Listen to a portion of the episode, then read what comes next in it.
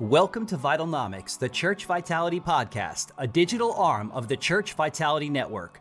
I'm your host, Gary Moritz, and joining me will be today's voices in church revitalization and renewal. This is a place to find spiritual health, active leadership, and finding legacy over longevity. No matter where you are on the revitalization journey, God is writing your story through His church. He's called you to do it. So, whatever you do, don't quit, reach out, and keep your eyes fixed on Jesus. If you find this episode helpful, share it. If you have some helpful insights on revitalization, let's share them on the show. Now, let's get into today's topic. So glad that you have joined us for yet another great episode. Today, we realize that there's only a few more weeks left before the year ends. And at the end of the year, it approaches fast, it comes around like clockwork. And so the year ends. And at the end of the year, pastors and spiritual leaders often find themselves in a very unique position. It's usually a time of reflection, evaluation, and a push to finish the year strong and on a high note. But yet, this season can bring a ton of mix of emotions, and they can range from joy to fulfillment to stress and fatigue. But recognizing and addressing these feelings can really help us as pastors and leaders finish the year strong and then enter the new year with a renewed energy and purpose. And so, what I wanted to do in this episode is talk to you about some common emotions that pastors might experience as they navigate the end of the year and ways to overcome them. Now, your emotions, especially if you're a revitalizer, your emotions could be really high right now because you're trying to put together Thanksgiving and Christmas and the holidays and everything that's coming up. And maybe you're bivocational and you're working another job and you're trying to make all this stuff work. And there's a lot of emotions flying around. But what I want to do is just kind of address the common emotions that pastors may experience as they navigate the end of the year and ways to overcome them. Well, the first grouping of emotions is joy and fulfillment.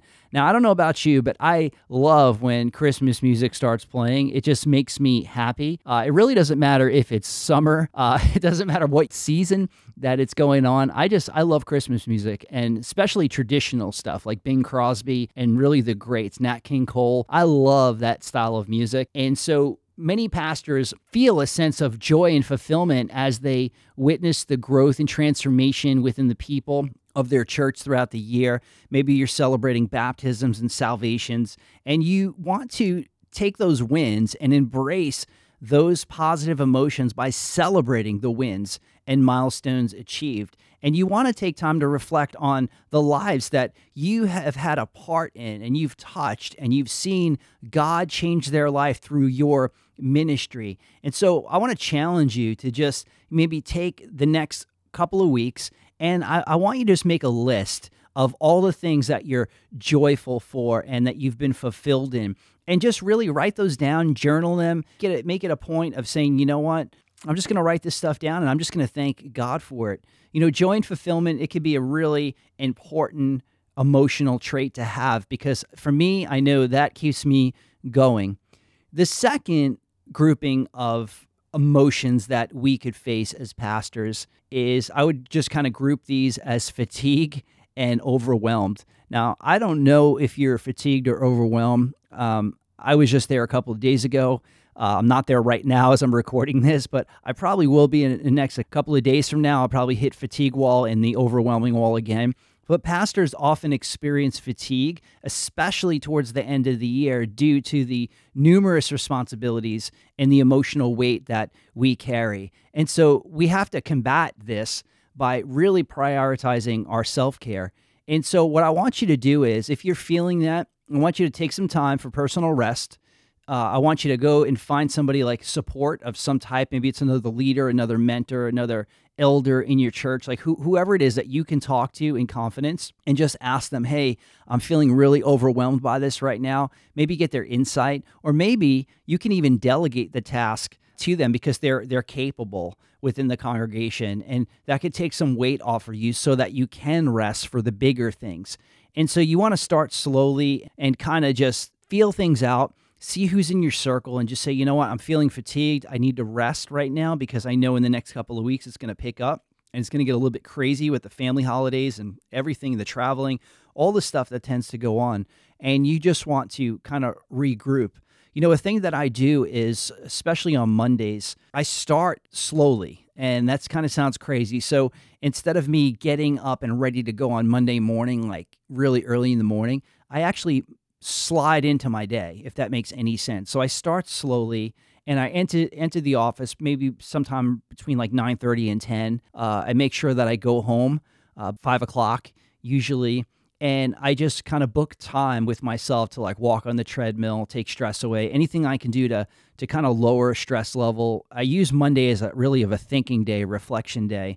Uh, but I am in the office. I know a lot of pastors take off on Monday, and, and that's fine. I, I personally don't like Mondays because I view Mondays as kind of the watching the football tape from the game uh, before. And that's just kind of how I think about it. I might get pushback on that, but that's just how I think about things and just kind of evaluate how everything went. And, and then I usually take Fridays off because Fridays, honestly, nothing really happens on Fridays. Uh, families tend to do something more family orientated stuff. If there's something going on on campus, um, it's usually a group or something meeting, and it doesn't involve me. So Fridays are really a time where that's where I just I rest and I rest my brain, I, I, rest everything. So that's crucial. So if you're feeling fatigued and overwhelmed, I want to challenge you to to just take time for personal rest and personal care. And if you have to delegate, delegate. You know, another set of emotions that could kind of come up is this anticipation and hope. Uh, right around the time of Thanksgiving, it's crazy what happens. Something just kind of switches in people's minds. And They tend to get a little bit more antsy for some reason. There's a lot of anxiety that rises, there's a lot of anticipation for the holidays. There's this expression of hope and with the turn of the year comes this sense of anticipation of new things. You know, what's up ahead? There's new intentions, new visions, new goals for the future. People start dreaming a little bit and ideating more. And so I, I want you to just to take that time and just recognize that in your life. If if you're feeling anticipation and hope, what I want you to do is I want you to channel that expression of emotion to something that is going to engage you with your congregation to foster a shared vision for the upcoming year. Maybe get people together and create a collective purpose of bringing your minds together. You know, I love the sticky notes, the post it notes. I love placing them around the, the room and writing a word on it and watching people's creativity just fly. That's something you can do to help you gather thoughts for your team. You can put something, all those thoughts on a Google Doc and, and share them. But if you, there's this anticipation in your church or even in you, you need to write those down. You need to make them pretty clear, get them out on paper, and then kind of dream and pray over them and see what see what God is is going to do and how he's going to use you in the next year. But to overcome these these feelings of this anticipation and finishing the year, I want you to think about some strategies. And so so what I want to do is I want to share with you just maybe five or six things that I do personally that that help me foster this kind of supportive community and creating a, a network of support within the people around me. And, and so one of the things that I love doing is fostering a supportive community. And so that can be with a group of people, that can be with a group of pastors where you guys coming together, group of leaders, group of youth pastors, like whatever it is, and you're coming together. And the whole point of that is to have this supportive, revitalizing community that speaks life into you, that's going to strengthen you. You're going to be able to share experiences, seek advice, have this mutual encouragement.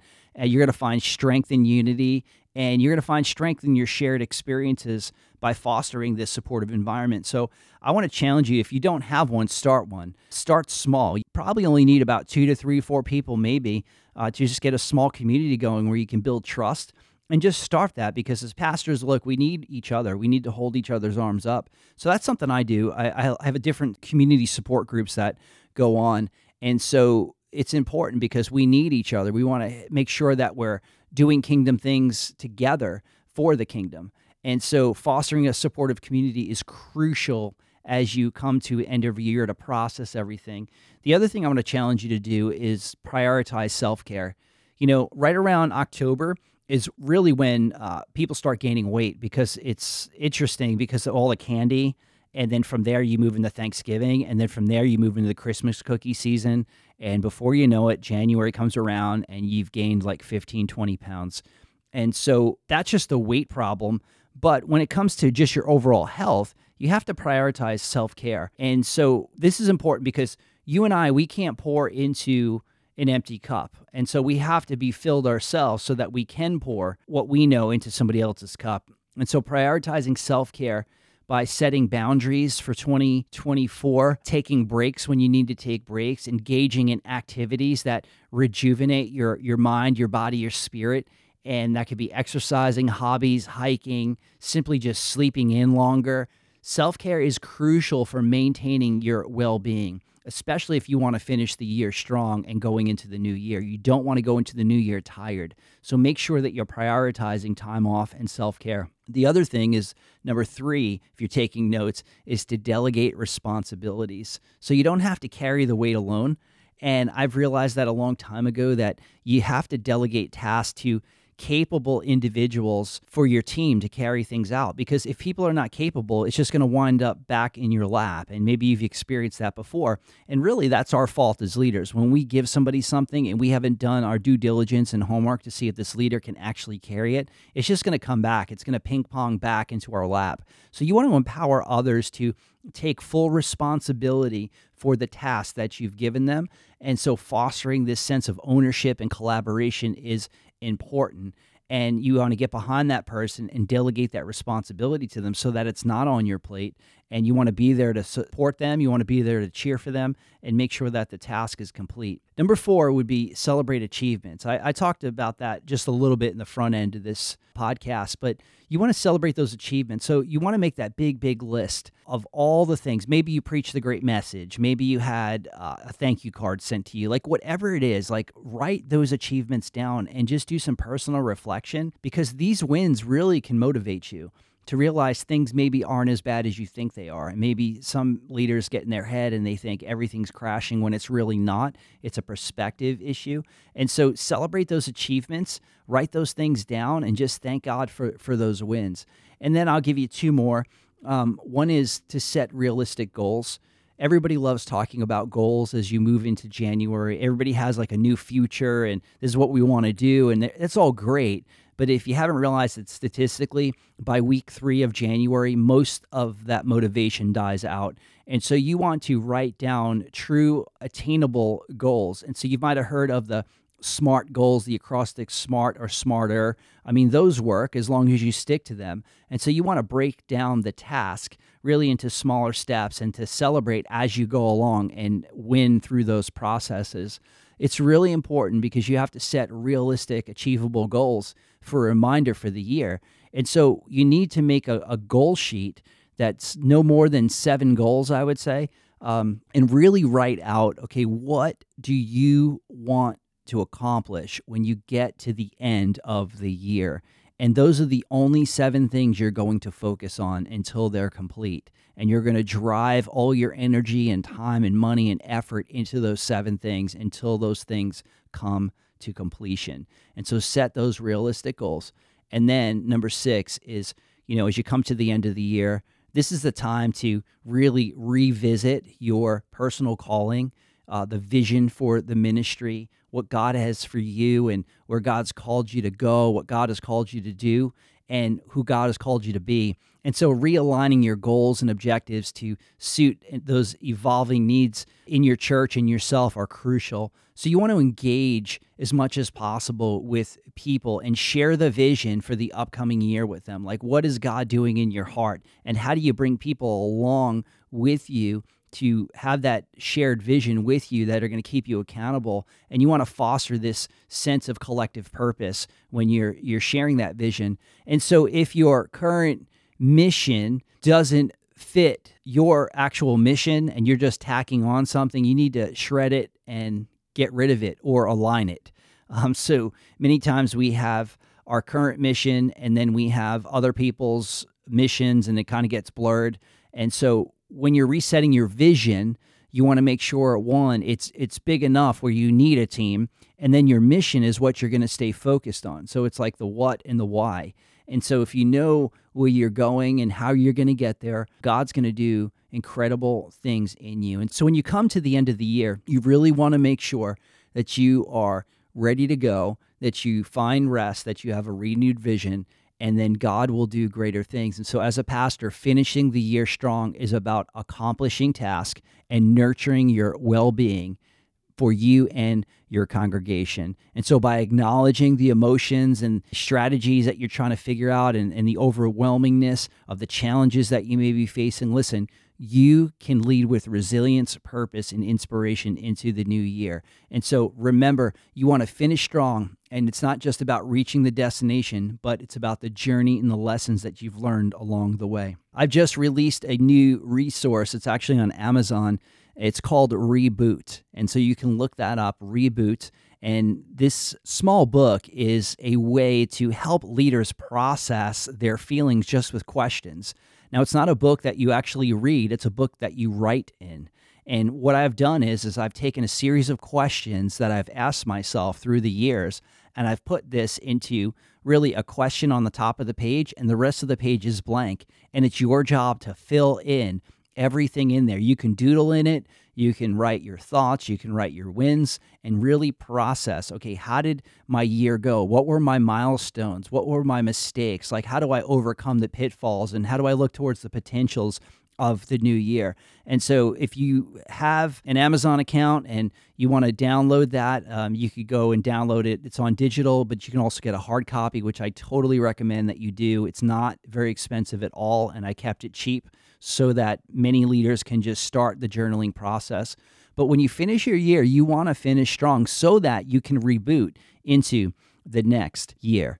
And so, as we close this short podcast, I wanted to give you just these thoughts just to think about, just kind of whet your appetite a little bit and maybe stir in you the greatness that God's already doing and just remind you that God is doing great things in you and through you and that don't give up no matter how you're feeling. Remember, you're going to finish your year. And so, finish strong because greater things are up ahead. Well, that's all I got. So thank you so much for listening to Vitalnomics and just taking a short amount of time out of your schedule to listen to this podcast. And I also have some links in there for you to download things to process through. So go on and download those right in the message notes. And we will see you on the next podcast.